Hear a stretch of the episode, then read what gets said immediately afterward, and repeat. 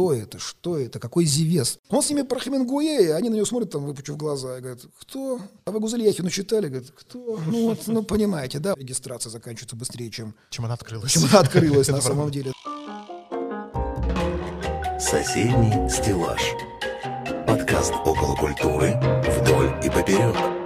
Всем привет, это подкаст «Соседний стеллаж», подкаст библиотеки Юга Москвы, в котором мы говорим обо всем, что касается культуры, искусств, литературы, культурной жизни москвичей и гостей нашего чудесного города. Куда сходить, что посмотреть, о чем поговорить с друзьями за чашечкой кофе. Все это и многое другое мы обсудим сегодня в студии. И, как всегда, с нами Константин Беляков. С нами и с вами, друзья, и Екатерина Высочина. Друзья, у нас сегодня особенный эфир. Мы сегодня с вами выходим в рамках общегородской акции «Библионочь 2021», 10 юбилейный и особенный гость по этому поводу. Сегодня у нас в гостях министр правительства Москвы, руководитель Департамента культуры города Москвы Александр Кибовский. Александр Владимирович, здравствуйте. Здравствуйте. Удается ли вам сохранить позитивный настрой в сегодняшний день, несмотря на то, что он такой дождливый. Ну, если уж мы с вами не будем сохранять позитивный настрой, я вообще считаю, что это одна из задач наших учреждений культуры, библиотек в частности, все-таки, чтобы люди хотя бы где-то имели место для того, чтобы получить комфортное ощущение, и, естественно, основанное не просто на каком-то природном характере радости. Ну, солнечный день хорошо. Для этого у нас есть парки. А все-таки для того, чтобы те большие возможности, которые дает наша сеть, а это все-таки тысячи адресов по городу Москве, они были в полной мере обращены к нашей аудитории, к нашим москвичам и гостям столицы, естественно. И давали им такие впечатления и эмоции, которые бы у них оставались надолго. И действительно, все-таки, чтобы люди, обращаясь к нашему наследию в самом разном от театров до музеев, от музыкальных школ до библиотек, вот обращаясь к этому потрясающему ресурсу, они получали какие-то новые эмоции, новые впечатления, ну, естественно, позитивного характера. Все-таки я считаю, что роль государственного сектора в области культуры, она должна быть созидающей. Понимаете, что есть разные задачи. Можно тем же самыми средствами культуры нести не обязательно созидающее начало, но и провокационное и, к сожалению, иногда разрушительное. Вот мы все-таки должны стоять на том, как мне кажется, что мы должны быть сами созидательными. В этом отношении роль библиотека, она является крайне важной для нашего города, потому что это наша самая массовая сеть учреждений. У нас около 440 адресов, то есть в каждом районе города у нас есть несколько адресов, и находятся наши библиотеки. Это самая приближенная к москвичам сеть учреждений. И само собой разумеется, поэтому она так важна, она так нужна, и такие большие ожидания от нее со стороны и руководства города, ну и само собой со стороны московской аудитории. Но как раз по поводу ожиданий, на ваш взгляд, в 2021 году, да, 21 век уже, все настолько современно. Каким требованиям должны отвечать библиотеки современные? Потому что есть же огромное количество стереотипов на эту тему, и москвичей в том числе они до сих пор остаются. Ну, вы знаете, это же вопрос в том числе не только к аудитории, но и вопрос к нашим библиотекам. Как только мы начали себя позиционировать активно и напоминать вообще, что мы есть и что мы себя представляем, цивилизация серьезным образом поменялась. Я вот напомню, когда в 2015 году вот мы здесь находимся в библиотеке Боголюбова, здесь же собирался первый, когда меня назначили, совет директоров библиотек. Ну, сегодня даже об этом смешно вспоминать. Мы обсуждали ключевой вопрос. А библиотека она для кого? Для читателя или для библиотекаря? И к чему вы пришли тогда? И, ну, казалось бы, ответ очевиден, но оказалось, что это совершенно не так. Потому что была концепция, она есть и сейчас, что вот, а не важно, что к нам вот люди не приходят. Мы вот как храм. Понимаете, вот мы должны быть готовы, открыты. Вот если захочет человек, то он придет. Сейчас слушаю все это, у меня просто волосы. Я вам говорю, видите, какую большую дистанцию мы за это время прошли. Когда все-таки, конечно, мы пришли к тому, что все-таки библиотека должна быть адресована к читателю, но адресована должна быть к нему не путем заигрывания, потакания, дурновкусию, как это тоже мы тоже это обсуждали. Я же Здесь же в этих стенах проходила дискуссия, вот когда мы обсуждали, как мы комплектуем наши библиотечные фонды, что мы должны покупать, как бы, что мы должны давать нашему читателю. Когда я начал перечислять сотнями закупленные разные книги весьма такого легкого содержания, бы так сказал, да, вот, то мне же руководители говорили, ну, вы знаете, вот ну, читатели вот это просят. Я говорю, так давайте мы с вами определимся, наша миссия-то какая? Чтобы человек просто мог бесплатно почитать то, что может купить в бульварном киоске, или все-таки, что мы должны все-таки как-то пытаться быть навигаторами в мире огромном литературы, в том числе современной, и помогать людям в нем сориентироваться? Какая наша миссия? И поэтому, когда мы решили, что мы для читателя, то отсюда возникли разные другие изменения. Ну, например, вот я сам жил в районе Бирюлева довольно долго, вот у меня прямо рядом с домом была библиотека. Я в нее ни разу за свое время не мог попасть, не потому что я, я, я люблю, я хочу, и желал бы на это сделать, но только, она, она открывалась у нас с 10 и закрывалась в 6, работала только с понедельника по пятницу. Я понимаю, что это удобно библиотекарю, mm-hmm. это понятно. А как же читателю туда попасть? Может быть, начнем мы, заходя из этого постулата, все перестраивать? И вот постепенно-постепенно мы с вами многие вещи стали налаживать с помощью активного гражданина, когда сами москвичи высказывали свои пожелания. Вот мы там расписания новые принимали, новые сервисы вводили. И прошли да, с вами огромную дистанцию от того, что я помню, как эти были разговоры, ну, у некоторых наших коллег, там, которые говорили, ну, да что это вчерашний день? Ну, давайте вы там потихонечку как-то их уже там поджимаете, там, ну, понимаете. До того, что у нас сегодня есть программа «Московские библиоцентры», и еще есть гранты мэра Москвы, работающим библиотекарем. У нас почти 3000 человек. Вы поймите, да, там, когда каждый библиотекарь у нас получает в квартал 60 тысяч от Сергея Семеновича, что стало очень важным. Всех вот, понимаете? Спасибо вам Это большое. спасибо Сергею Семеновичу, да, вы говорите в первую голову, на самом деле, потому что, конечно, мы все являемся частью команды мэра, и естественно, что никаких наших решений, если бы не было его на это одобрения, не произошло. Но поэтому, что это позволяет нам сохранять достойный уровень заработной платы, и даже несмотря на то, что у нас была пандемия, и библиотеки были закрыты, вы знаете, что были дополнительные серьезные средства бюджете Москвы специально для культуры выделены. Зарплату мы платили, более того, мы закончили ее даже с повышением по отношению даже к 2019 году. То есть это мы стараемся платить хорошую, достойную зарплату. Для чего? Чтобы приходили такие вот молодые ребята, как вы. Чтобы профессия стала все-таки ну, не стереотипной, как мы так то, что упомянули, а все-таки действительно можно было прийти и не стесняться, говорить о том, что я работаю библиотекарем, и не возникал какой-то, знаете, образ из серии Достоевского «Униженные и оскорбленные». Да, вот. А что мы, мы постепенно к этому идем. Да, не все может быть сразу, но даже то, что вы улыбаетесь, когда я вам рассказываю про вещи 15 года, которые были актуальны на повестке, это говорит о том, какую мы дистанцию с вами прошли. И то, что на самом деле есть перспективы, но мы должны понимать, это что у каждого на своем пространстве, в своем округе, в своем районе есть свои какие-то конкретные задачи, приоритеты, есть программы, там, взаимодействия там, допустим, с школами или там с какими-то центрами социальной защиты, что я очень приветствую. Но вот, может быть, надо понять, на какой вопрос мы должны ответить. Вот какой сегодня вызов, о том, что вы говорите, сегодня у библиотек? Они же были разные. Ну, когда создавалась библиотечная система Надежды Константиновны Крупской, то библиотека это была частью программы, государственной огромной программы по ликвидации безграмотности. И библиотекари в том числе были не просто хранителями книг, вот, выдача, прием, а в том числе являлись и пропагандистами чтения, и чтения, естественно, соответствующего, которые хотели, чтобы читали эти люди со стороны там и партийного руководства. Безграмотность мы ликвидировали. Следующая какая возникла задача? Книга была дефицитом советской системы. Мы все помним, ну, кто мы все, мы все, те, кто уже седые, мы помним, да, когда, значит, 20 килограмм макулатуры, чтобы хорошую книжку по талончикам купить, и поэтому библиотека для многих была единственным способом, чтобы как-то взять эти книги и хотя бы их прочитать. Но это же тоже не возникло просто так. Вы вспомните, как жили люди. После войны они жили в бараках. Потом появились наши эти хрущевские большие районы, но сама квартира хрущевская не предполагала наличие роскошной домашней библиотеки. Знаете, такая, что уходя под потолок со стеллажами, нет. И как раз библиотека и предполагала, что это же мы читали все эти документы нормативно, что и не нужно много места под это дело, потому что есть библиотека, вот она в районе есть, хочешь почитать книжку, такой единый книжный кабинет для всех жителей, которые живут вот в этих малогабаритных квартирах. И была такая задача. И книга была дефицитом, и более того, оттуда же возникли вот эти драконовские правила, которые мы, к счастью, преодолели общими усилиями с Министерством культуры, когда книги, вот если мы их списывали, раньше же надо было их уничтожать, сжигать. Это откуда правило возникло? А чтобы не было вот этих искусственных списываний, потом спекуляций книгами на вторичном рынке. Это были чисто требования ОБХСС в свое время. И то, что мы эти требования уже все о них забыли, и наш портал с вами и сервис «Списанные книги» признан москвичами было вообще, когда мы его начали только делать, вообще лучшим IT-проектом в городе Москве. И мы уже с вами, мы почти полтора миллиона книг не уничтожили, а раздали людям, которым, то есть мы дали вторую жизнь и книгам.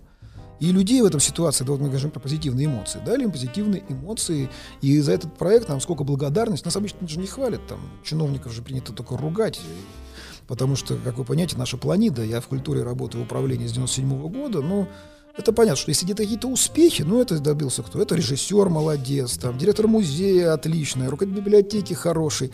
А если что-то плохо, то это, конечно, ну, то, что это нормально. Ну, слушай, ну, если мы, опять-таки, все воспитываемся в этой парадигме литературы нашей классической, у нас, начиная с Грибоедова и до сегодняшних дней, чиновник — это кувшинное рыло, только в разных костюмах и ипостасях. Ну, надо к этому спокойно относиться, надо просто понимать, но это издержки профессии.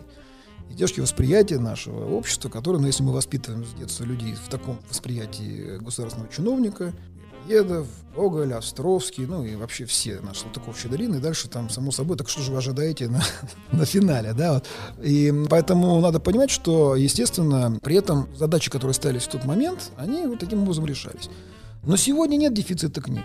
Более в этом того, и проблема. Есть федеральные библиотеки, которые предоставляют отличные, уникальные фонды Конечно. книг, научной литературы в том числе. Ну, в первую очередь, да, наверное, научной литературы. Есть огромное количество книг электронных, электронных ресурсов, где можно взять книги. И как нам, современным библиотекарям, Так по вашему мнению, Так давайте мы вот с вами Держаться вместе, на плаву. так мы вместе с вами как раз и обсудим, собственно говоря, а какая же тогда миссия сегодня у нашей сети библиотек, когда для безграмотности мы ликвидировали, Книга, как уже, как вот как книжными кабинетами, как это было по замыслу тех, кто строил районы Москвы после, так сказать, хрущевского времени, уже тоже такой задачи нет. А что же сегодня? Наша-то миссия какая? Поймите правильно, что безграмотность мы ликвидировали, а бездуховность?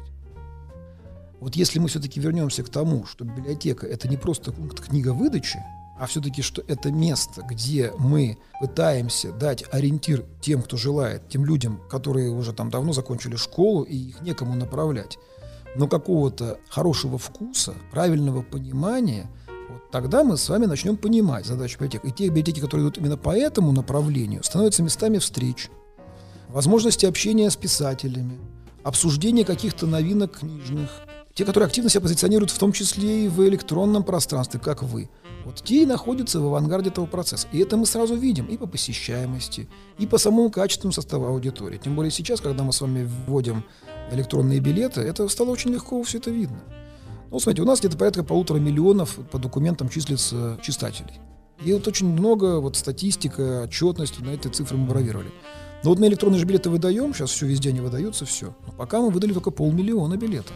То есть мы видим, что достаточно серьезный сегмент тех людей, которые вот они пришли, записались и больше никогда там не приходили. Или ходили, или там, или утратили интерес. Да, вот. Поэтому у нас даже внутри той нашей аудитории, которая, казалось бы, вроде бы по документам имеется, но мы видим, что пока мы имеем серьезный недобор активности. Поэтому сейчас пандемия серьезным образом повлияла на эти процессы, и я очень надеюсь, что эти цифры выправятся за счет того, что когда будет уже более возможность комфортная и нормальная доступа в нашим учреждениям, но тем не менее все-таки мы понимаем, что полмиллиона – это не полтора миллиона. Значит, надо тоже думать, что есть некий сегмент серьезный тех москвичей, которые к нам не приходят почему-то. Почему? Давайте будем вместе разбираться. И это вопрос ведь на самом деле, наверное, к тому, что мы сегодня можем предложить нашей аудитории. Насколько мы способны ее заинтересовать и замотивировать. Но опять-таки, не заигрывая с аудиторией, понимаете? А я считаю, что сегодня наши работники библиотеки должны быть во многом консультантами в мире чтения. Вот мы с вами претендуем на звание литературного читающего мегаполиса нашей страны, и да, это действительно так, и мы даже получили за это призовое место не так давно в рамках Петербургского культурного форума, как общероссийское признание, и это нам действительно очень приятно, это нам почетно, но это не повод почивать на лаврах. Хотя понятно, что надо понимать, когда даются какие-то оценки на федеральном уровне, все-таки Москву стараются не возвеличивать, ну, потому что столица все-таки старается как-то поднимать престиж регионов. И поэтому нам вдвойне трудно получить какое-либо признание по определению, что да ладно, вам-то зачем? Вы и так вот э, С вами всё себя понятно. хорошо чувствуете, да, давайте лучше вот мы какому-то там региону поможем, что справедливо. Все-таки надо понимать, что, конечно, нашим коллегам в регионах живется зачастую гораздо труднее, чем нам. И зачастую им какая-то федеральная поддержка, знак внимания гораздо драгоценнее, чем нам. Но при этом мы, тем не менее, видите, какие-то лидирующие позиции время от времени нам все-таки дают, потому что, ну, уже невозможно, видимо, не признать. Но, опять-таки, это мотивация дальше идти вперед и развиваться. Соответственно, вопрос очень такой серьезный, и он многогранный. Что мы сегодня должны предлагать нашей аудитории? И вот то, что мы делаем в рамках акции «Библионочь», и то, что мы видим, какой интерес к этим мероприятиям акции со стороны широкой совершенно нашей аудитории, как раз говорит о том, что вектор, который мы потихонечку выстраиваем, он верный. Что это мое личное убеждение, я об этом всегда говорю, что человек с книгой будет всегда руководить человеком с айпадом. Потому что чтение, еще раз говорю, есть некое такое странное предубеждение, что ну, чтение это для гуманитариев. А вот если я там буду технарем, то мне, в общем, надо только читать там учебники по и больше ничего не надо. Это, конечно, совершенно полная иллюзия. Вот мне посчастливилось, я в своей жизни был знаком с многими великими деятелями. Я вообще из семьи технарей, я такой позор семьи получился. Я первый гуманитарий за много лет нашей семьи, но я вообще все семьи профессиональные технари, понимаете. Когда я все время сказал, что я буду поступать в историко-архивный институт, моя бабушка со мной не разговаривала там месяца три, наверное. Для нее это было просто оскорбление, потому что она считала, что я должен пойти в МИФИ, в это имени Баумана, там у меня было все готово, все знакомо, все были... Во всяком случае, Вот, в общем, рядом. И, ну, тем более, говорю, ну как это, что такое? И она, помню, как она с негодованием цитировала вот из Грибоедова, это архивный юноша, что это такое, вот, и так далее. Ну, так получилось, да, как получилось. Но просто я в силу этого знал многих прекрасных и технарей, и врачей, которые были при этом очень начитанные энциклопедические люди, и никогда это никому не мешало. И наоборот, это только помогало. У бабушки как раз были такие двоюродные братья, они были очень выдающиеся врачи, оба. Гребенева, их была фамилия, они до сих пор о них на Пироговке помнят, портрет даже, вот я был, там мне было очень приятно в кабинете главного врача, я вдруг увидел портрет дяди Андрюши, это прям для меня было очень приятно.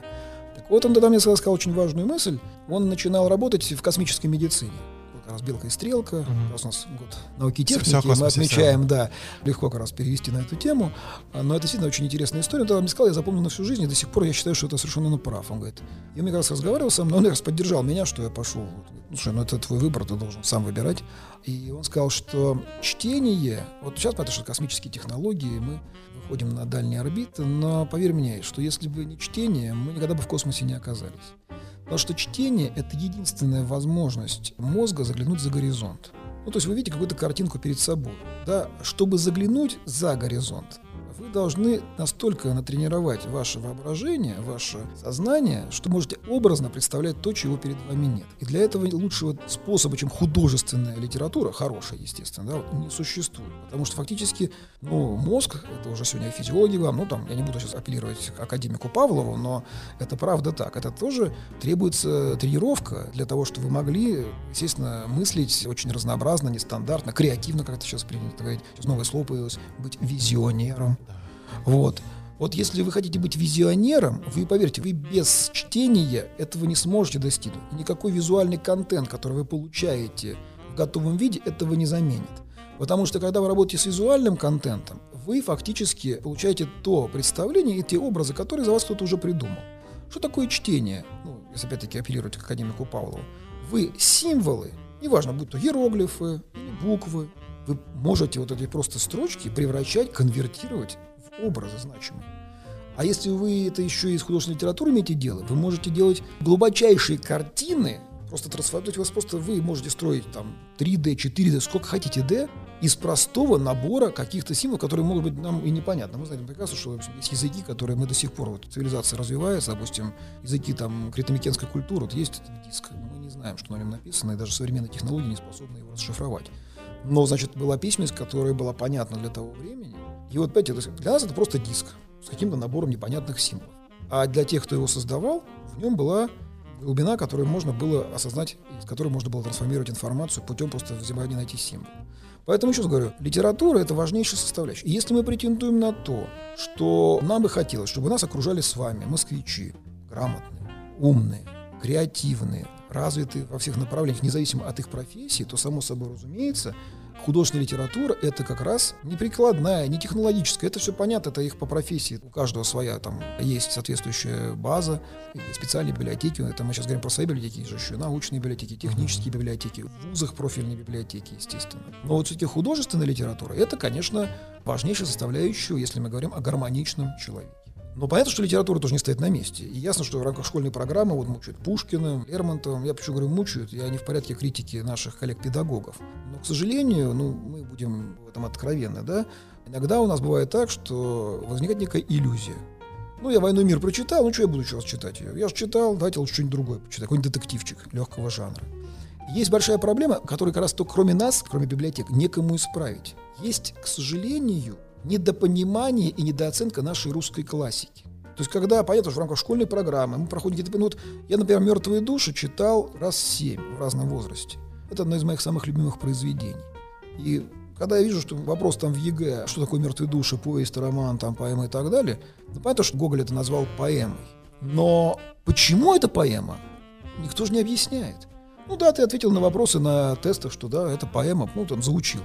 Но объяснить, почему это поэма, что это вообще-то некий парафраз с Илиадой, и там, с Одиссеей, что это вот некий такой аналог, что Чичиков это вот как некий Одиссей, который ездит по разным местам и встречает разные образы. Только там он встречал разных, кто, значит, циклопов, то еще кого-то. А у нас вот он встречал там всяких Плюшкиных и, и да. То есть читатель, для которого писал Гоголь тогда, это понимал. Потому что тогда сама античная культура, литература были в понимании приличного светского человека необходимыми да, вот ситуация. Сейчас мы этого не улавливаем. Тогда мы не способны оценить всю красоту замысла и, собственно, а над чем смеется-то Николай Васильевич? И так мы можем про все пройти. А возникает ощущение, ну я же в школе читал. Зачем мне еще раз перечитывать рассказы Чехова? Не понимаешь, что Чехов не писал для подростков 14 лет. Да и Гоголь не писал, типа, мне кажется, Я- это вообще основная проблема. тем более. Ну, Ну, и Пушкин, мы можем, кроме Льва Николаевича Толстого с детскими рассказами про зеленую палочку, вообще-то никто... то есть, А нам в этой ситуации, ну, в силу просто того, что надо как-то дать некое понимание, произведение нашей русской классики дается в том возрасте, когда люди не могут оценить, допустим, там многие вещи Достоевского, там, ну, даже преступление и наказание. Что остается у среднего школьника на выходе, когда он закончит? Раскольников, какую-то бабушку, топором. Каким-то топором. Зачем потом, зачем почему-то потек сдался, слабак, ну, понимаете, вот, но это на примитивном, зачастую надо уровне, не потому что, ну, просто, ну, молодость, она ей склонна, нет она... социального опыта. Понимаете, для этого надо пожить, не- Для этого надо было, как Федор Михайлович, на каторге на Омской посидеть, понимаете? Это же замечательно был, сказал тогда Тургенев, что на Омскую каторгу отправили популярного писателя Достоевского, а вернулся мыслитель великого масштаба. Я не претендую, чтобы наши писатели проходили через такие испытания, боже упаси на самом деле, да, вот. Но речь мы сейчас не про писателей, а все-таки про читателей. И поэтому, естественно, что возникает недооценка. В лучшем случае потом, ну, посмотрю экранизацию. Фильм Бондарчука «Война и мир». И в этой ситуации мы понимаем, что вот мы гордимся своей русской литературой золотым веком, серебряным веком. А на самом деле прийти к этому зачастую бывает очень сложно нашему читателю, который в рамках школьной программы вдруг почему-то возомнил, что он уже все знает. А кто может этому объяснить? Кто способен этот путь его наставить и направить? Кто способен подсказать?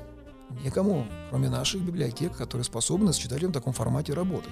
Но тут встает другой вопрос. Вопрос с подходом того, как мы это пытаемся донести, потому что есть же огромное Согласились. количество примеров, когда приходят те же школьники в ту же библиотеку, там, или уже взрослые люди, и тот формат, в котором библиотека предлагает еще раз поговорить о Гоголе, еще раз поговорить о Достоевском, он не заинтересовывает ни школьников, ни взрослых людей. Как конкурировать с вот этой историей? Это Потому что- вопрос э, очень непростой, потому что тут детская психология, ну, это и взрослая психология. Это, еще говорю, это действительно вопрос серьезный. Но мы же знаем, у нас есть и удачные примеры в этой ситуации. Конечно, Это безусловно. в лоб все за Гоголем, понимаете, так не пойдет. Я сейчас могу сейчас тоже сказать, там, читайте все мертвые души. Ну, ну, и что? Поэтому то, что мы предлагаем в рамках акции «Библию ночь», и пользуется таким успехом, потому что приходят люди, которые авторитетные, могут быть экспертами в том или ином направлении, и писатели те же самые, с ними общаешься.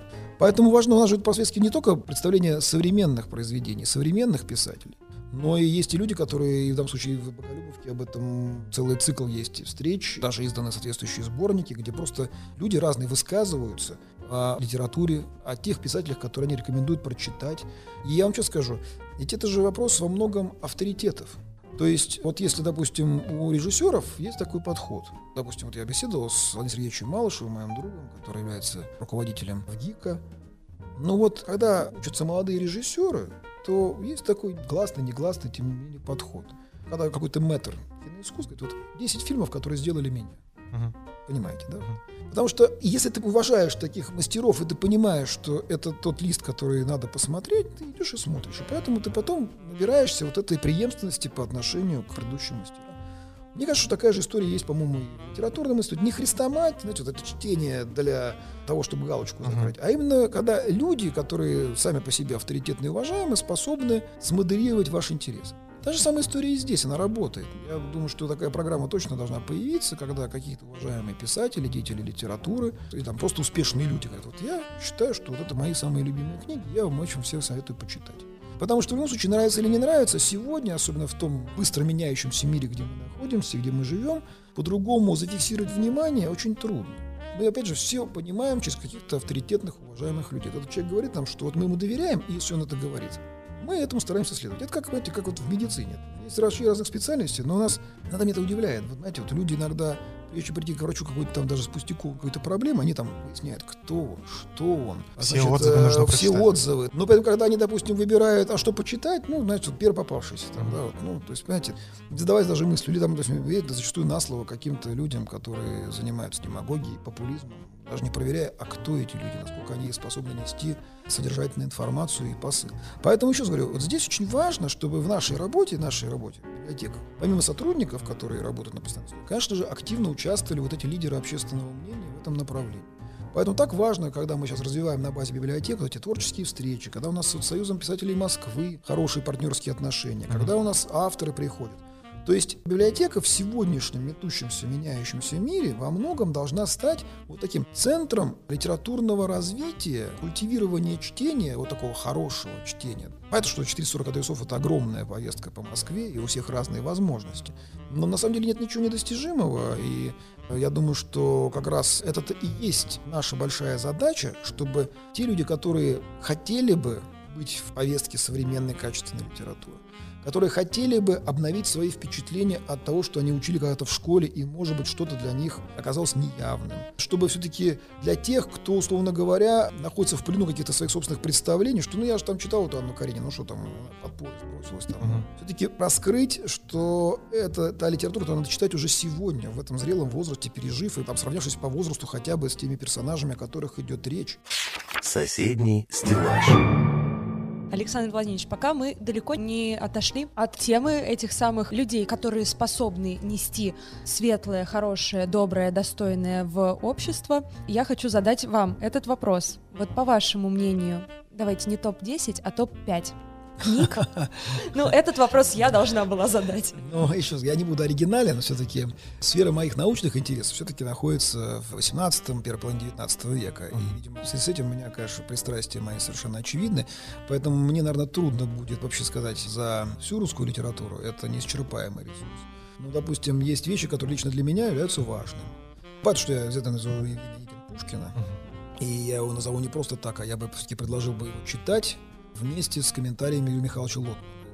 Это особенное удовольствие. То есть, когда вы читаете, допустим, да, там какую-то строфу, а потом берете, и, потому что вам Лотман виртуозно и очень хорошо на прекрасном тоже литературном языке объясняет, собственно, что же здесь в этой ситуации закопано. Пушкин же писал для своих современников, и многие эти вещи, которые они и так понимали, он их не проговаривал. То есть они как бы улавливались читателем, но нам сегодня многие эти вещи утрачен смысл.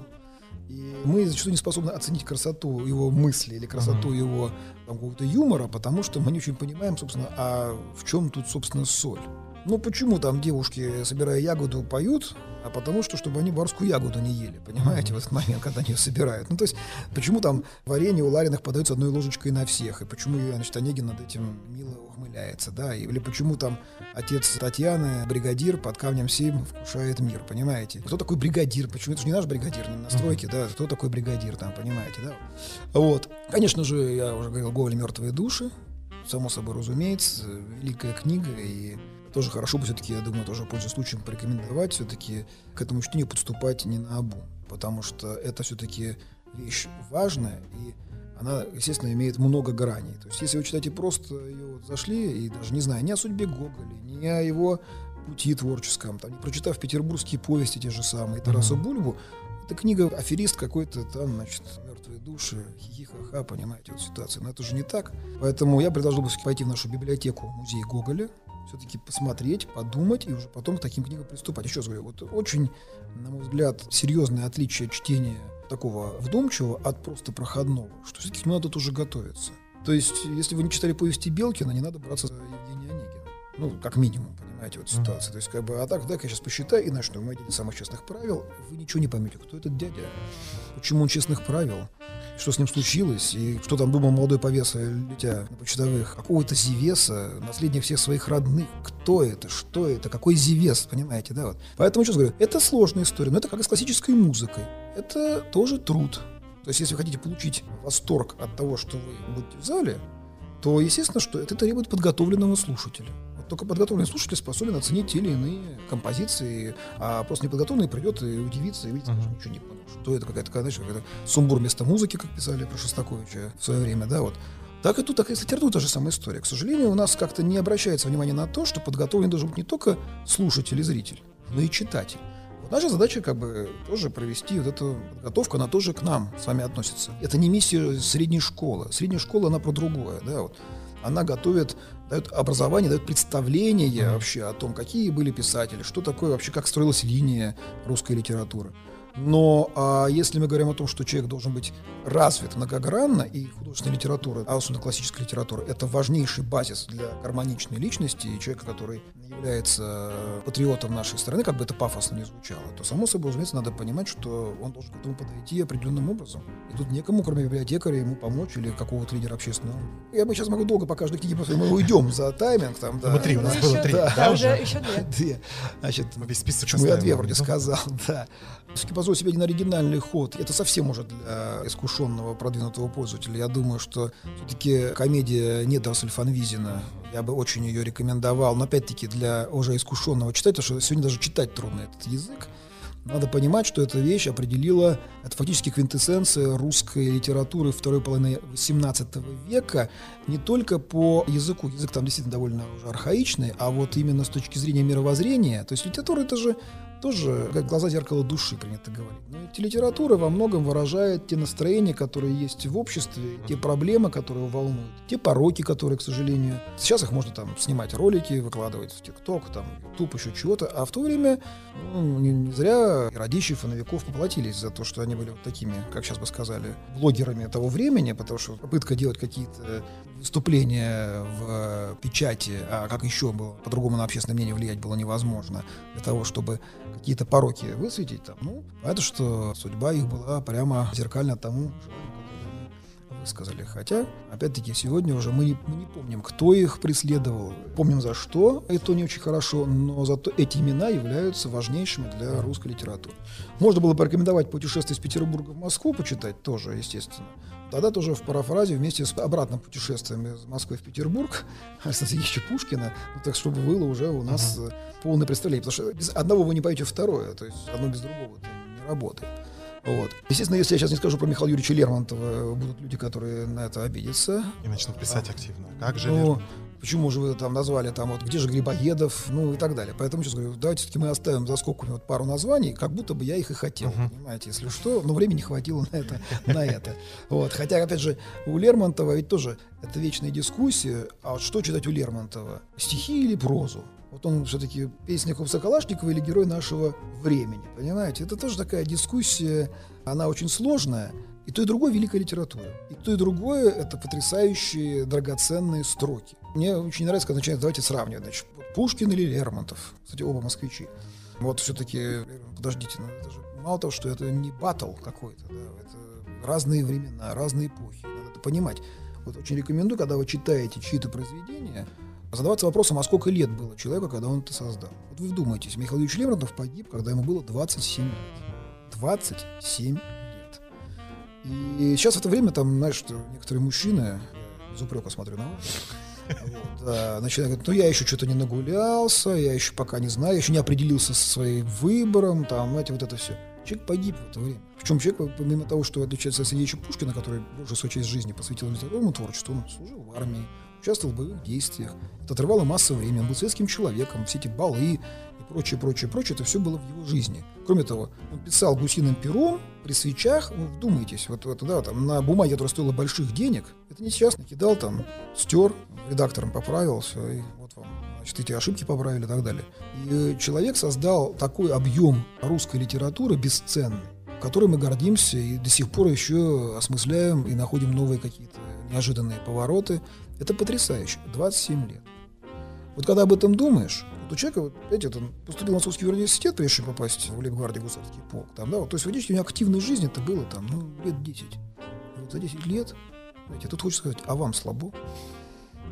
Поэтому сейчас говорю, когда мы говорим про умное, грамотное чтение, к чему и должны наши библиотеки, я благодарен тем, кто это делает уже сегодня, да, вот, должны именно такие вещи показывать, находить подход к аудитории именно таким способом, чтобы люди хотели себя сравнить с этими выдающимися деятелями и осознать, что, ну, а моя-то жизнь, она, вот, знаете, человек за 10 лет, по сути дела, создал вот такой гениальный набор прозы, стихов, замыслов драматургических, которые там, и что бы еще можно было там, это уже такая полагательная вещь, я ее, историк, не очень приветствую, но и себя сравнить все равно все познается в сравнении. Тем более, что литературное творчество, творческие искания, они никак не связаны с социальными возможностями. Мы знаем массу примеров, когда люди, которые, ну, там тоже там, Сервантес, в тяжелейшей ситуации, в тяжелейшем состоянии, тем не менее, продолжали творить и создавать нетленные шедевры. На мой взгляд, великая нравственная роль литературы – это не только в ее самом текстовом наследии, но и в тех примерах гражданского творческого служения, тех авторов, которые это создали. Мы знаем, что не всегда личность человека она совпадает с его, допустим, творческим образом в кино или на сцене. Это так. Это есть издержки профессии актера. Ну, человек перевоплощается, поэтому сегодня он может играть негодяя, завтра он может играть героя, а кто он на самом деле, это знает только он сам и его родные и близкие. И мы это знаем, что есть масса, допустим, комиков, которые в жизни были суровыми и совершенно неприятными людьми. Но это актерская профессия. А в писательской так не бывает. То есть эти строки — это пропущенные через себя эмоции. И в этой ситуации, если ты читаешь, ты прекрасно понимаешь личность человека. И мы это даже видим с вами. Ну, допустим, вот Лев Николаевич Толстой — уникальный пример великого писателя, который прожил долгую судьбу, а не, не лег, как писал Владимир Семенович Высоцкий на цифре 37.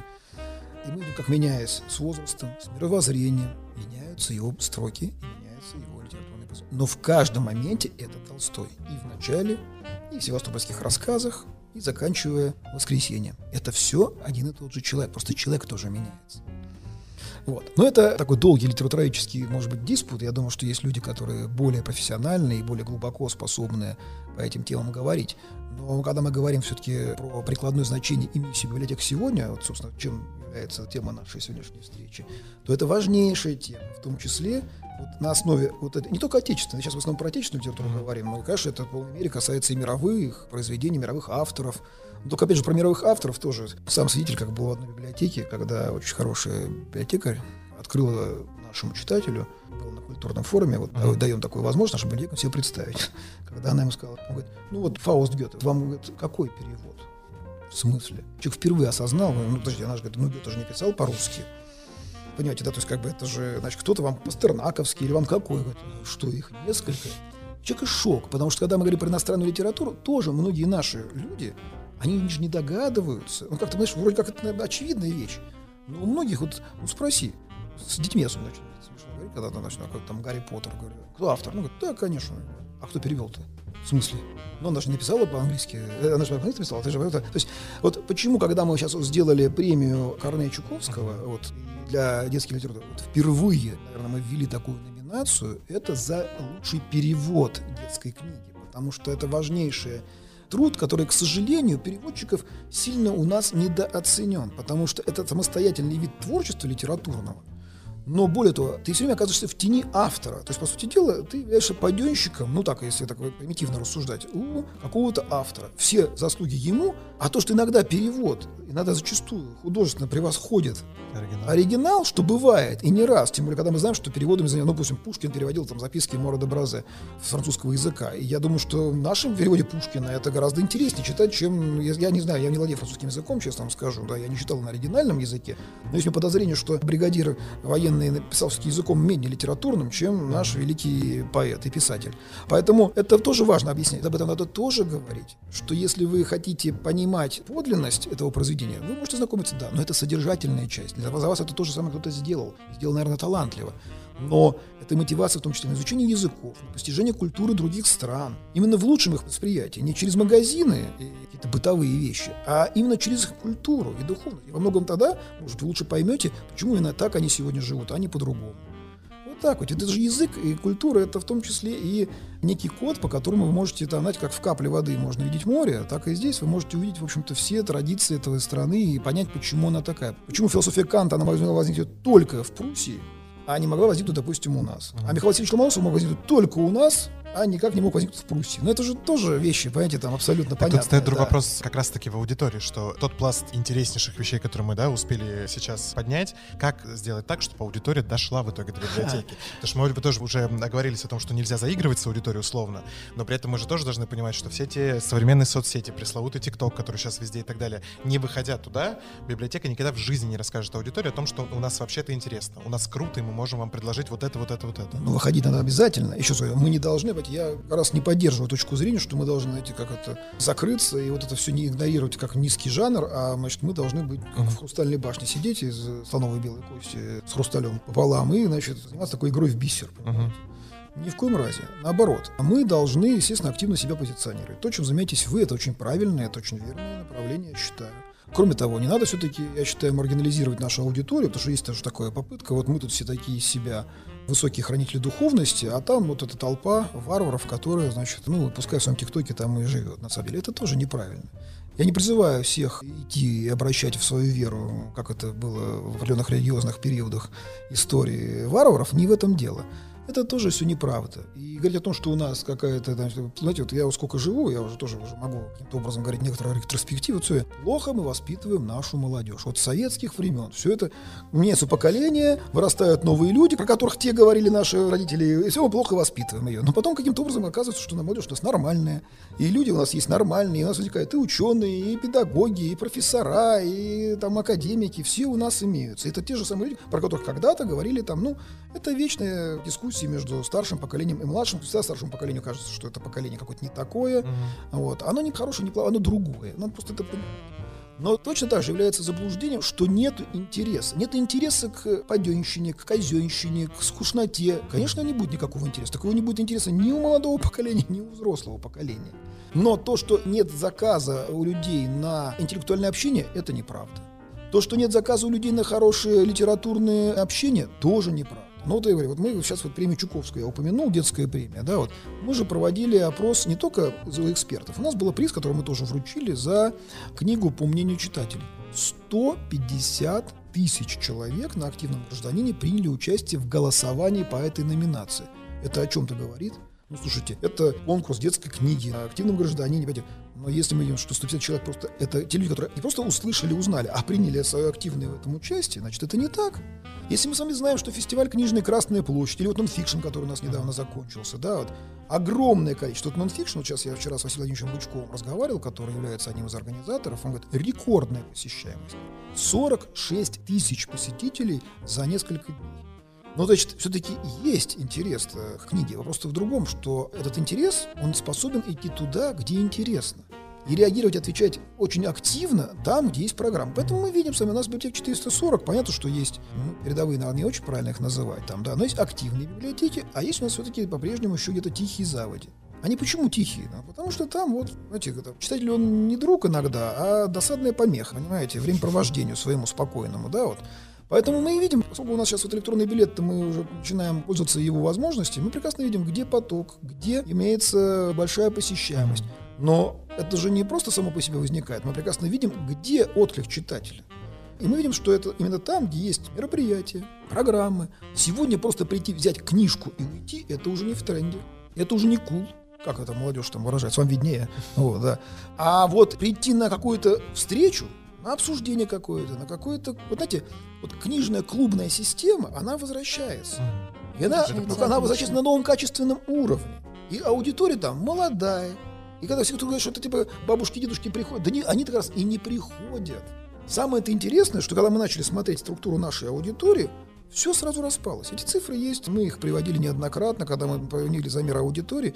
Наоборот, люди старшего поколения не являются нашей активной клиентурой. И это понятно на самом деле почему. Все те же причины говорят, слушайте, а зачем мне? Я вот газетку почитать, это, телевизор посмотреть. Я уже все прочитал в своей жизни. Зачем мне что-то еще, какие-то новые горизонты? Нет, есть очень активные люди старшего поколения, само собой.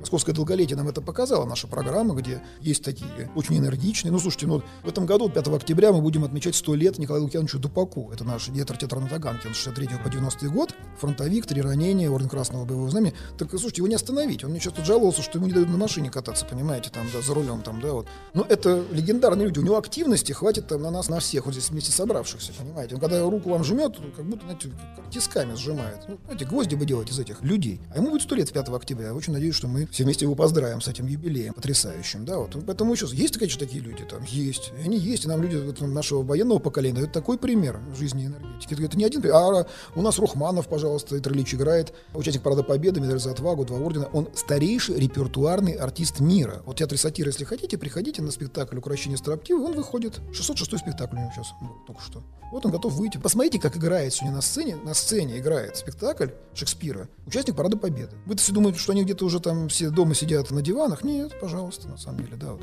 Я таких примеров могу вам много привести.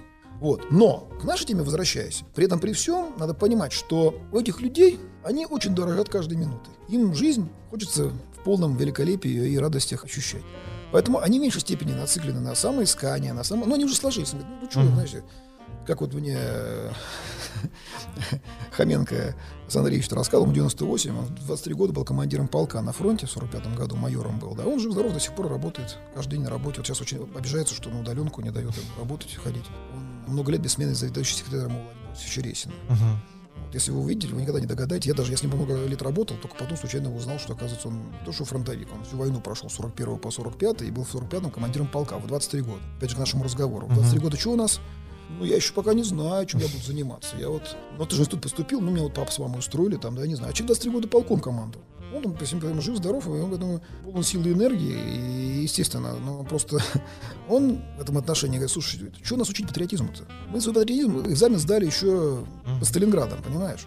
Поэтому, говорит, нас, мы все, мы сложившиеся люди, мы уже сложились. Мы все, что хотели, все узнали. Что хотели от жизни получить, получили. Что хотели постичь, постигли. Поэтому для них это в меньшей степени интересно. И это мы видим. Поэтому еще раз говорю, когда мы говорим про нашу аудиторию, как раз старшее поколение в меньшей степени мотивировано на участие в этом всем. Есть домашние заботы, есть, к сожалению, по здоровью проблемы. Поэтому проще телевизор включить и спокойно свой досуг сформировать. Это их право. А вот наша как раз аудитория, как показано наше собственное исследование, да, это люди, которые активные, люди во многом уже состоявшиеся, если мы говорим не про молодежные звено, uh-huh. да, там, то есть это люди, э, либо это ю, э, молодежь, которая ищет себя и хочет себя самосовершенствовать, это наша аудитория.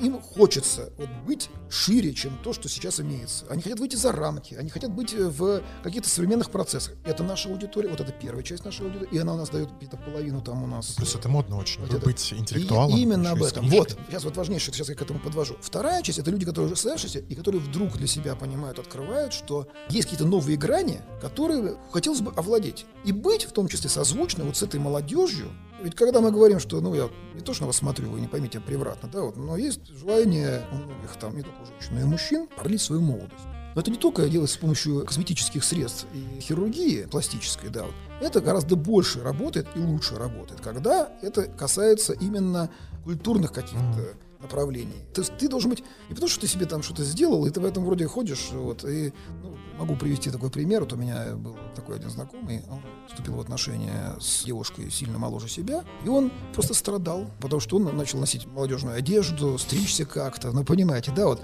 Но, говорит, ну, я, говорит, как не маскируюсь, ну, как приду, ну, я не понимаю, о чем они говорят, я, говорит, чувствую себя, ну, мягко говоря, неловко. А ей хочется, чтобы она меня любит, ну, вот ей хочется такой, у нее, у нее там классный такой мужик, а я приду, говорит, мучение, знаешь, вот для меня вот ситуация. Но у человека, понимаете, вот мы же с вами говорим, что мы должны с вами давать радостные эмоции, позитивные. Понятно, что человек находится в глубочайшем конфликте, в раздрае, в душевном с собой, да, потому что, с одной стороны, вроде как ему это вот, на то, что, а то, что надел узкие джинсы и модный пиджак, он же не перестал быть человеком из моей эпохи, понимаете, вот ситуация, да, вот. Он с ними про Хемингуэя, они на него смотрят, там, выпучив глаза, и говорят, кто? А вы Гузельяхину читали? Говорят, кто? Ну, вот, ну, понимаете, да, вот. Поэтому тут же вопрос именно в этом. Еще раз говорю, важнейший момент, это все-таки действительно вот это сопрягание с энергетикой, с повесткой времени, с биением времени. И таких много людей, которые хотят быть активными, несмотря ни на какие изменения. Ну, что, что там двое-трое детей? Ну и что? Это же не та эпоха, когда у нас, знаете, все, было такое у нас государство, которое мы победили в 45 году, которое вообще-то запретило высшее женское образование, просто запретило. Считаю, что дело женщины 3К, да, там, семья, храм, дети. Возмущение в глазах да. растет у Кати, вижу. Это не это, это мы, не, мы в 45-м году поставили точку. Навсегда надеялись на в этом, да, вот на самом деле, да. Потом поэтому... я вспоминаю свои студенческие годы и понимаю, что все в порядке. У нас с вами, кстати, одна альма-матер. Да, это приятно. У нас, знаете, я скажу, если говорить про альма-матер, мы недавно отмечали нашего института юбилей. И? РГГУ, когда он стал уже РГГУ, на да. самом деле, да, я поступал, когда он был историко-архивным. А вы учились здесь или на МИУСе? Я учился и на Никольской, и на МИУСе. Как раз при мне пришло, когда нам высшую партийную школу передавали нашему институту. Это была очень интересная картина, потому что это было такое вообще абсолютно абсорбированное место. Это высшая партийная школа КПСС. Да ковровые дорожки, гранитные калы. А мы сидели вот в этих кельях на. Никольской, где, по-моему, еще Михаил Васильевич Ломоносова помнит эти кельи, греко-славянская это И мы их академия. да. видели. Ну, это же был самый демократический вуз того времени. Принимали тех людей, которых не принимали, допустим, в МГУ. Вот я понимал, что я в МГУ не поступаю, меня туда забрали, там были свои причины на вечерней. Но это была очень такая разумная ватага, почему у нас еще было, допустим, достаточное количество ребят, которые с Афганистана, вот они приходили, их была возможность поступить в любой вуз, который они хотели, потому что они вот участники боевых действий. Ну и, конечно, когда такая ватага разношерстная молодежи ввалилась вот в эту высшую партийную школу, ну, там этих, у этих там костелянов, они там за сердце хватались, потому что, ну, как там, значит, была звенящая тишина, муху можно было бы услышать. И тут такой, э, э, значит, в этом понял картину художника Владимира «Матросы ходят по-большому», да. Вот, значит, да, то есть такие, такие ребята, которые раз в это цвета великолепия, после своих келей пришли вот в эти гранитно-мраморные интерьеры, да. Но я почему это просто об этом вспомнил, потому что тогда возникла странная история, вот такой был идеологический пересменок, никто не понимал, что нас учить. Ну, Потому что как бы старое уже понятно, что уже неприменимо, а нового еще нет. И наши профессора, дай бог им, кому-то уже вечная память, так те есть еще, дай бог здоровья, они просто решили нас учить всему. Хорошая тактика. Значит, э, опять возвращаясь к Евгению Онегину, всему учил его шутя, не докучал морали строгой, слегка за шалости бронил и в летний сад гулять водил. Это тоже важное интересное наблюдение, потому что они нас начали учить всему. То есть от реставрации до каких-то глобальных вещей. И надо сказать, что вот понятно, что судьба нас по-разному раскидала, годы были лихие, и там что только не делали, чтобы учиться, и там и охраняли ларьки, разгружали вагоны. Ну, жизнь была такая, но веселая, интересная, на самом деле. Я очень благодарен своим педагогам, но вот разброс получился очень удивительный. Ну, например, вот мои однокашники, это могу вам сказать, например, вот я стал руководителем департамента культуры города Москвы. До этого я тоже занимал разные посты в административной Мгм. А, допустим, вот Николай Сорокатый, который сейчас один из наших лучших реставраторов церковной живописи, не только иконописи, но и фресковой, вот это тоже мой однокашник. Или Алексей Кролл, который является одним из крупнейших египтологов нашего Отечества, тоже, который очень много лет провел в Египте, в экспедиции Академии наук, это тоже мой однокашник. Смотрите, какой разброс диапазона, понимаете? И, конечно, это следствие того, что главное, чему нас учили наши педагоги, это думать. Вот мы эту тему уже начали затрагивать. Я считаю, что есть важнейшая конкурентная борьба между мегаполисами мира за интеллектуального человека, за думающего человека. Не за население, его количество, там, а за качество. Мгм. Поэтому мы должны создавать максимально комфортную среду и возможности, чтобы люди интеллектуальные у нас хотели жить в Москве, жили здесь в Москве, работали в Москве. А для этого это не просто там создать там красивые скверы, парки, дорожки, хотя там общепит там качественный. В этом отношении мы уже добились всего. Мгм. Но этим не заканчивается повестка. Очень важно, это мы знаем прекрасно, что если есть хороший оперный театр, это уже статус. А если их у нас, как бы, допустим, как у нас в Москве, у нас их больше 200, это уже культурный мегаполис мира, которым мы являемся, и мы в ассоциацию таких городов входим. То есть тогда человек, понимая, что он может, вот, интеллектуальный человек, высокоэстетично развитый человек, который может пойти оперу и услышать хорошее исполнение, там, всем Хибл, Герзмауэр, Станиславского, на какой-то там, допустим, пиковой даме, вот это качество жизни. А естественно, что эти люди задают смысл, и именно они являются во многом теми, на кого равняются люди. То есть мода на интеллектуального человека существует. Желание быть интеллектуальным человеком, конечно, существует. А это, как я уже сказал, без художественной литературы недостижимая история. Вы можете быть прекрасным математиком, но при этом не быть человеком, который является гармоничной, эстетически развитой личностью. Это неплохо, это просто, ну, вот такая история. Но если мы, поскольку мы знаем, что у многих людей, не зависит от того, они не работники культуры искусства, они вообще в других ипостасях, и это даже хорошо. Но есть желание где-то усовершенствоваться, развить какие-то свои дополнительные возможности, эмоции. Я уж не говорю там про детское образование, там творческое. Причем мы же лидеры в мире, у нас самая крупная государственная сеть творческого образования. Нигде в мире такого нет. Чтобы вы понимали, у нас 150 государственных учебных заведений в области искусства. Учатся 95 тысяч ребятишек. Для сравнения, в Лондоне 5 музыкальных школ, из них 3 это просто субботние курсы при местных филармониях. Все. Ну и в школах есть оркестр, естественно. В каждой школе есть оркестр. А мы готовим ребят по полной программе, практически так, как будто и кто из них там потом станет профессионалом. Но мы знаем, что не все станут музыкантами, далеко не все. Но мы прекрасно понимаем, кто будет послезавтра на сцене играть, и кто послезавтра будет за них слушать. Понимаете вот ситуацию? Та же самая история и здесь. Мы, если говорим о том, что нужен не только писатель, но и читатель, вот тот самый грамотный, тот читатель глубокий, понимающий, а все-таки читатель в качестве литературы, понимаете, тоже серьезным образом. Аудитория, она же тоже стимулирует, и она же выбирает в том числе.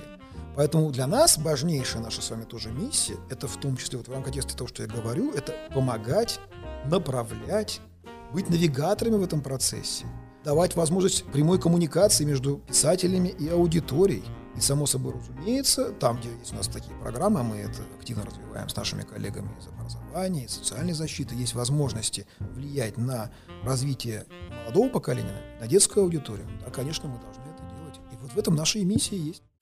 Соседний стеллаж.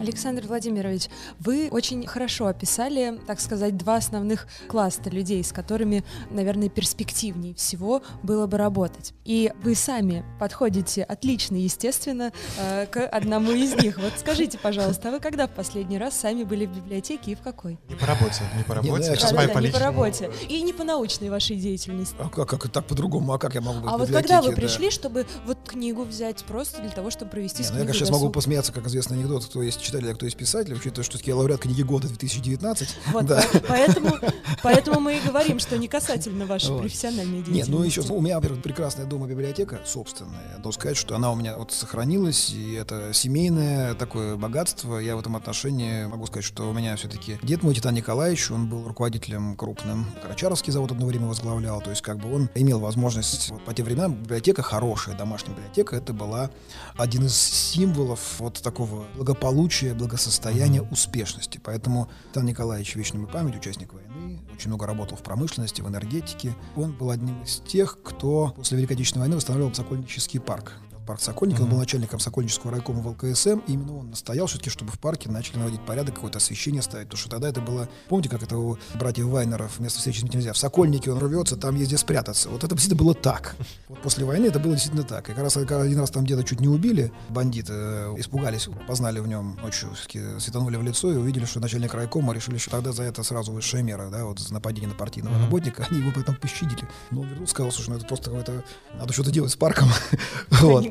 Да, и вот тогда там мы, тогда это в музее парка сейчас Сокольники уже все про это там написано, действительно есть фотографии соответствующие, есть решения, как раз парк стали возвращать, потому что парк был, конечно, запущен, тем более там было место для формирования дивизий ополчения, потом тренировочные лагеря. Ну, то есть это было совершенно место, оно очень утратило сильно свою вот эту парковую сущность, которая была там до войны. И вот после как раз дед очень много сделал, чтобы этот парк вернули ему в том настоящее парковое предназначение, а не просто вот какое-то место бандитских малин и разных всяких там криминальных происшествий. А опять-таки, когда он уже стал руководителем, то, естественно, они тут собирают, знаете, это серия, блин, замечательная библиотека приключений, жизнь замечательных людей и тому подобное.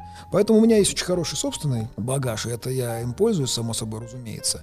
Но, кроме того, опять-таки, а если вы говорить по поводу науки, то я почти каждый день, но я хожу на сайт РГБ, все-таки мы с ними ВКонтакте, вы знаете, потому что там много специальной литературы требуется для меня, которая есть только там. Да, да. И мы очень много взаимодействуем, поэтому это каждый день я практически там к этому ресурсу обращаюсь, ну, в рамках уже своей научной работы. Учитывая, что я уже сам стал автором, то постоянно приходится, естественно, взаимодействовать с литературными источниками, причем самого разного характера. И думаю, те, кто читает журнал «Дилетант», где у меня есть авторская моя рубрика «Опознание», ну, могут сами ставить впечатление о том, насколько удается мне трансформировать вот те знания, которые у меня есть, в какой-то литературный язык, потому что как журнал такой популярный, это не научное издание с точки зрения, где там статьи, Мгм. значит, выверенный язык и тому подобное. Там как раз с самого начала главный редактор просился, чтобы мы старались писать как-то интересно и увлекательно.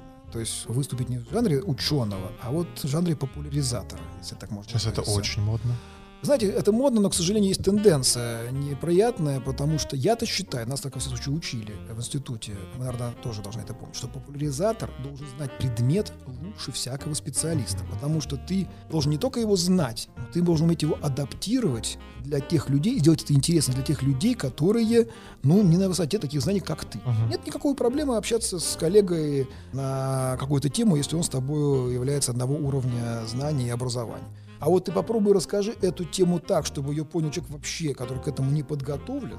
Это большая задача. Насколько с этим получается справиться? Ну, я думаю, что вы можете сами взять, почитать, кстати, эти все статьи, они выложены, у нас там их больше 40 на МОСРУ, можете пойти в раздел, там он так интересно зашит, там трудно найти, это Александр Кибовский, пресса о нас, это называется. Сейчас ссылочку мы подвесим Вот. И поэтому почитайте, чем я буду сам себя тут расхваливать, да, вы лучше сами можете сказать, ну что ерунду какую-то пишет человек, скучнота, не буду читать. Или наоборот, это уж вы тут сами можете решить и соответствующий образ. У меня есть канал, да, когда была пандемия, я же канал себе завел.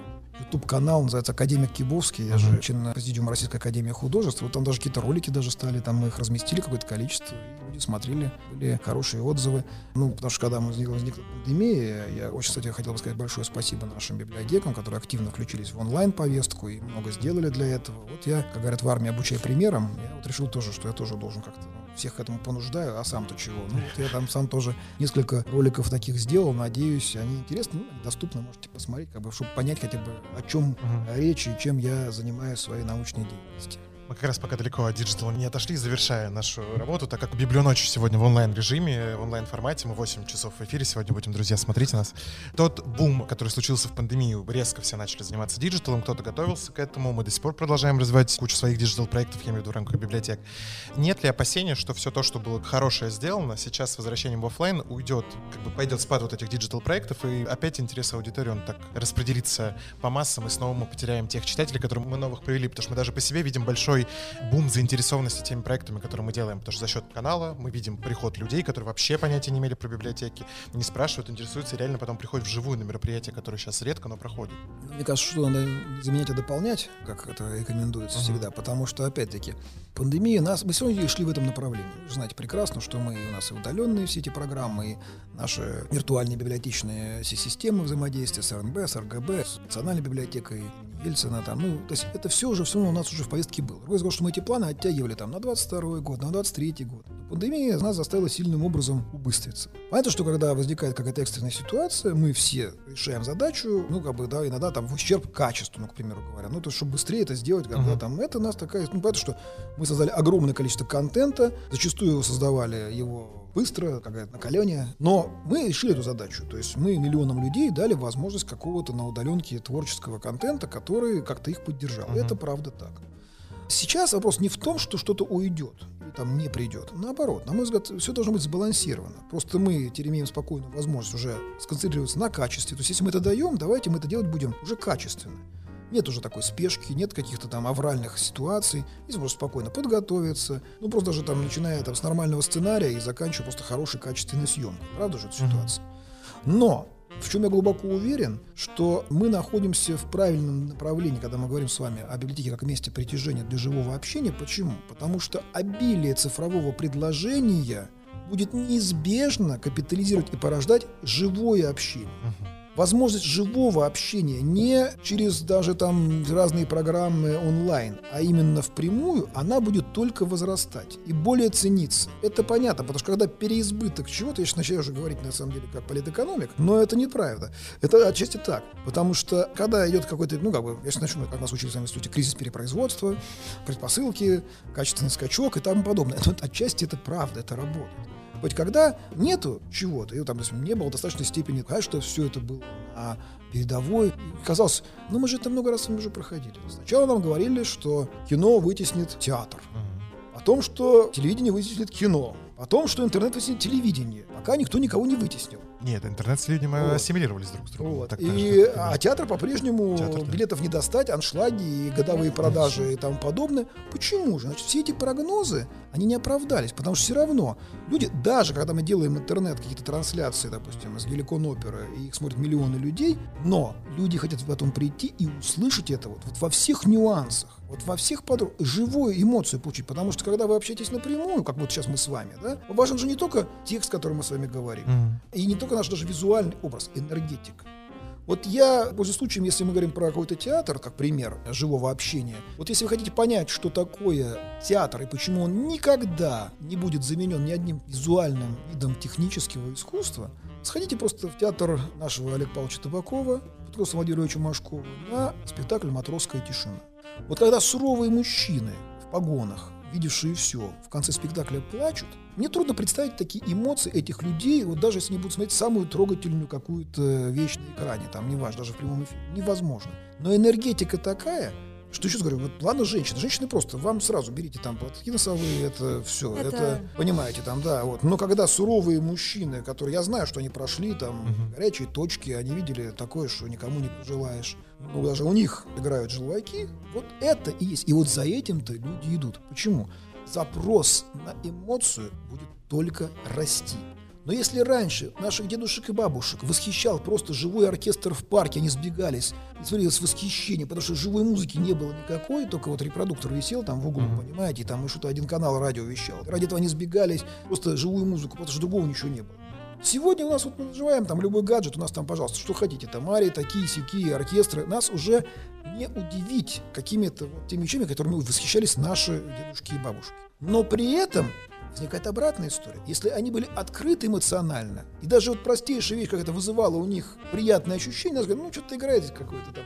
И нас уже труднее с вами восхитить, труднее нас пробить, труднее преодолеть вот это вот, казалось бы, всезнайство, труднее. Но когда это удается, люди готовы ради этого на край света, понимаете, ехать. Не то, что там в удаленную какую-то нашу библиотеку, а в другую страну лететь, там, в Венскую операйку, это еще там, понимаете. Поэтому мы должны это понимать, эту тенденцию. И вот наша с вами задача, коллеги, вот через вот это всезнайство, вседоступность, вот полное, так сказать, ощущение, что вы можете все и всегда, вот эту живую эмоцию в нашей повестке, конечно же, давать людям.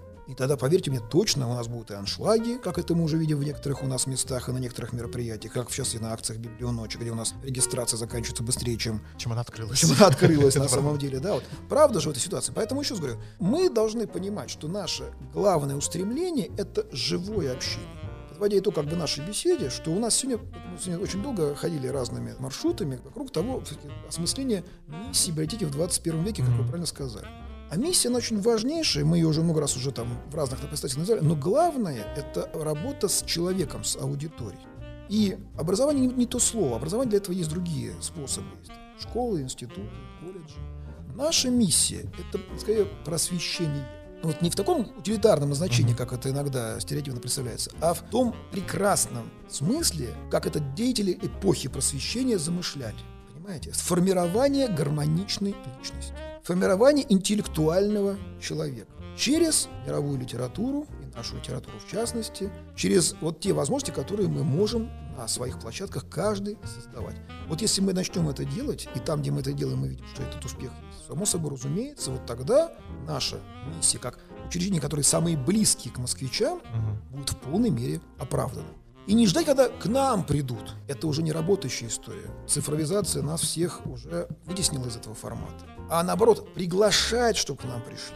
Но если мы приглашаем, мы должны понимать, что к нам они способны прийти ради только такого контента, который способен вызвать ту эмоцию, на которую мы рассчитываем. И преодолеть их некие стереотипы нам очень трудно до сих пор еще пока с этим боремся. Их некие ощущения, что они все уже знают, все читали, все умеют, или что мы лучше я телевизор посмотрю, или там на компьютере включу там экранизацию. Uh-huh. Да. Почему? Преодолеть их вот такое проще же падать вниз, чем идти вверх. Правда же вот ситуация, да? Вот. Поэтому чтение это тоже как-то многие же представляют как напряжение какое-то. Если я могу экранизацию посмотреть, mm-hmm. там, да, а на Карине там самое экранизируемое, по-моему, произведение мировой литературы, да, вот. Посмотрю одну, другую, пятую там. Но при этом это тоже подготовка какая-то требуется. И объяснение, почему все-таки чтение, именно оно, а не восприятие визуальных образов формирует ваше сознание тренирует ваш ум. Для чего это нужно? Вот это все много-много-много других еще задач. Это все, в том числе миссия тех наших трех тысяч коллег, которые каждый день работают в наших и в завершение хотел же пользоваться случаем, учитывая все-таки, что это наш некий такой праздник, мы приглашаем гостей, и мы готовим мероприятие. К сожалению, опять мы из-за этой мировой беды вынуждены проводить его в онлайн-формате, как и в прошлом году, хотя у нас акция юбилейная, десятая. Я здесь все равно хотел бы всех поздравить с тем, что мы, коллеги, продолжаем работать, развиваемся, очень востребованы, и естественно, что мы развиваем новые форматы, которые обеспечат нам очень хорошие позиции в дальнейшем, я в этом не сомневаюсь. Я хотел бы пожелать всем здоровья, в первую очередь, Хотел благодарить тех, кто в э, ту непростую ситуацию, которая была в марте, встал плечом к плечу с нашими врачами и пошел волонтерами работать и помогали, работали. У нас такие тоже есть сотрудники, они все знают, мы всех благодарили, премию всем выплатили. Но, коллеги, это тоже очень важный такой индикатор, насколько у нас все-таки здоровое общество, когда есть люди, которые не обязаны рисковать собой во имя других, но они считают для себя это важным. Это дорогого стоит, каждый такой человек заслужит глубокого нашего уважения и моего отдельного спасибо, что я считал долгом сделать, но вот пользуясь случаем, наш профессиональный такой вот праздник, хотел бы вам это тоже об этом сказать. Я благодарен директорам наших библиотек, потому что ситуация была год назад очень тяжелая, непростая, много было сомнений, непонимания, что, как, что, где. Но то, что все это провели достойно, что никто не ударился в панику, никто не дрогнул, и все спокойно сохранили благополучие своих коллективов, не допустили каких-то срывов. Мы, само собой, разумеется, потом по поручению мэра Москвы, вы знаете, дополнительные средства нашли, все, средства выплатили, зарплаты все удержали, все как положено. Но тогда вот этот первый такой очень опасный момент, конечно, это потребовало от каждого из руководителей внутренней собранности, самодисциплины и умения, так сказать, продемонстрировать тот авторитет, есть он у тебя или нет. Я рад, что у нас почти все детали с этим справились. Ну и само собой, дорогим работникам, хотел бы пожелать здоровья, естественно, благополучия. Мы будем к этому прикладывать все усилия. Пока цифры у нас вполне оптимистичные. Хотел вам сказать, что вы, наверное, могли слышать, что у нас бюджет этого года в правительстве Москвы очень простой, потому что мы, конечно, понесли, как и все страны мира, серьезные потери. Тем не менее, статья культуре это защищенная статья, и по поручению мэра Москвы на все финансирование оно у нас сохранено, ничего у нас там нигде не срезали, не отрезали. Сразу хотел бы лично вам сказать об этом, что у нас наша статья по поручению Сергея Семеновича, она защищенная. Поэтому средства будут из бюджета выделяться, стабильность наших коллективов, наших заработных плат, все это мы гарантируем. Ну само собой, разумеется, единственное пожелание к нам, ко всем, все-таки, чтобы мы в это тоже не очень простое время максимально дружно и максимально открыто работали по отношению к нашей аудитории. Аудитория очень соскучилась, что эти закрытия, изоляции, там, мы сейчас видим, с каким успехом проходят все арт-выставки, mm-hmm. которые идут в Москве. Вот сейчас антикварный салон у нас открылся в гостином дворе, тоже колоссальный аншлаг. То есть есть большой запрос аудитории на вот это содержательное, творческое какое-то общение, на любые активности в этом направлении. И по мере возможности, как позволяют, конечно, меры санитарной безопасности, я считаю, что мы эти настроения должны с вами только улавливать, но и активно использовать для достижения тех задач и целей, в том числе о которых мы сегодня много с вами Большое спасибо. Александр Владимирович, спасибо огромное. Мы вас тоже поздравляем с Библионочью 10 юбилейный. Я напоминаю нашим зрителям об этом тоже. Спасибо, что уделили свое время. Мы были рады, что вы дошли, дошли до нас. для нас. Спасибо большое, что уделили нам свое время. Удачи вам. Спасибо. Спасибо. Друзья, а вы подписывайтесь на канал, не забывайте, пожалуйста, про это и оставайтесь в эфире. Для тех, кто смотрит нас в прямом эфире, уже не в записи, оставайтесь. Мы до двух часов ночи с вами. Соседний стеллаж. Подкаст около культуры вдоль и поперек.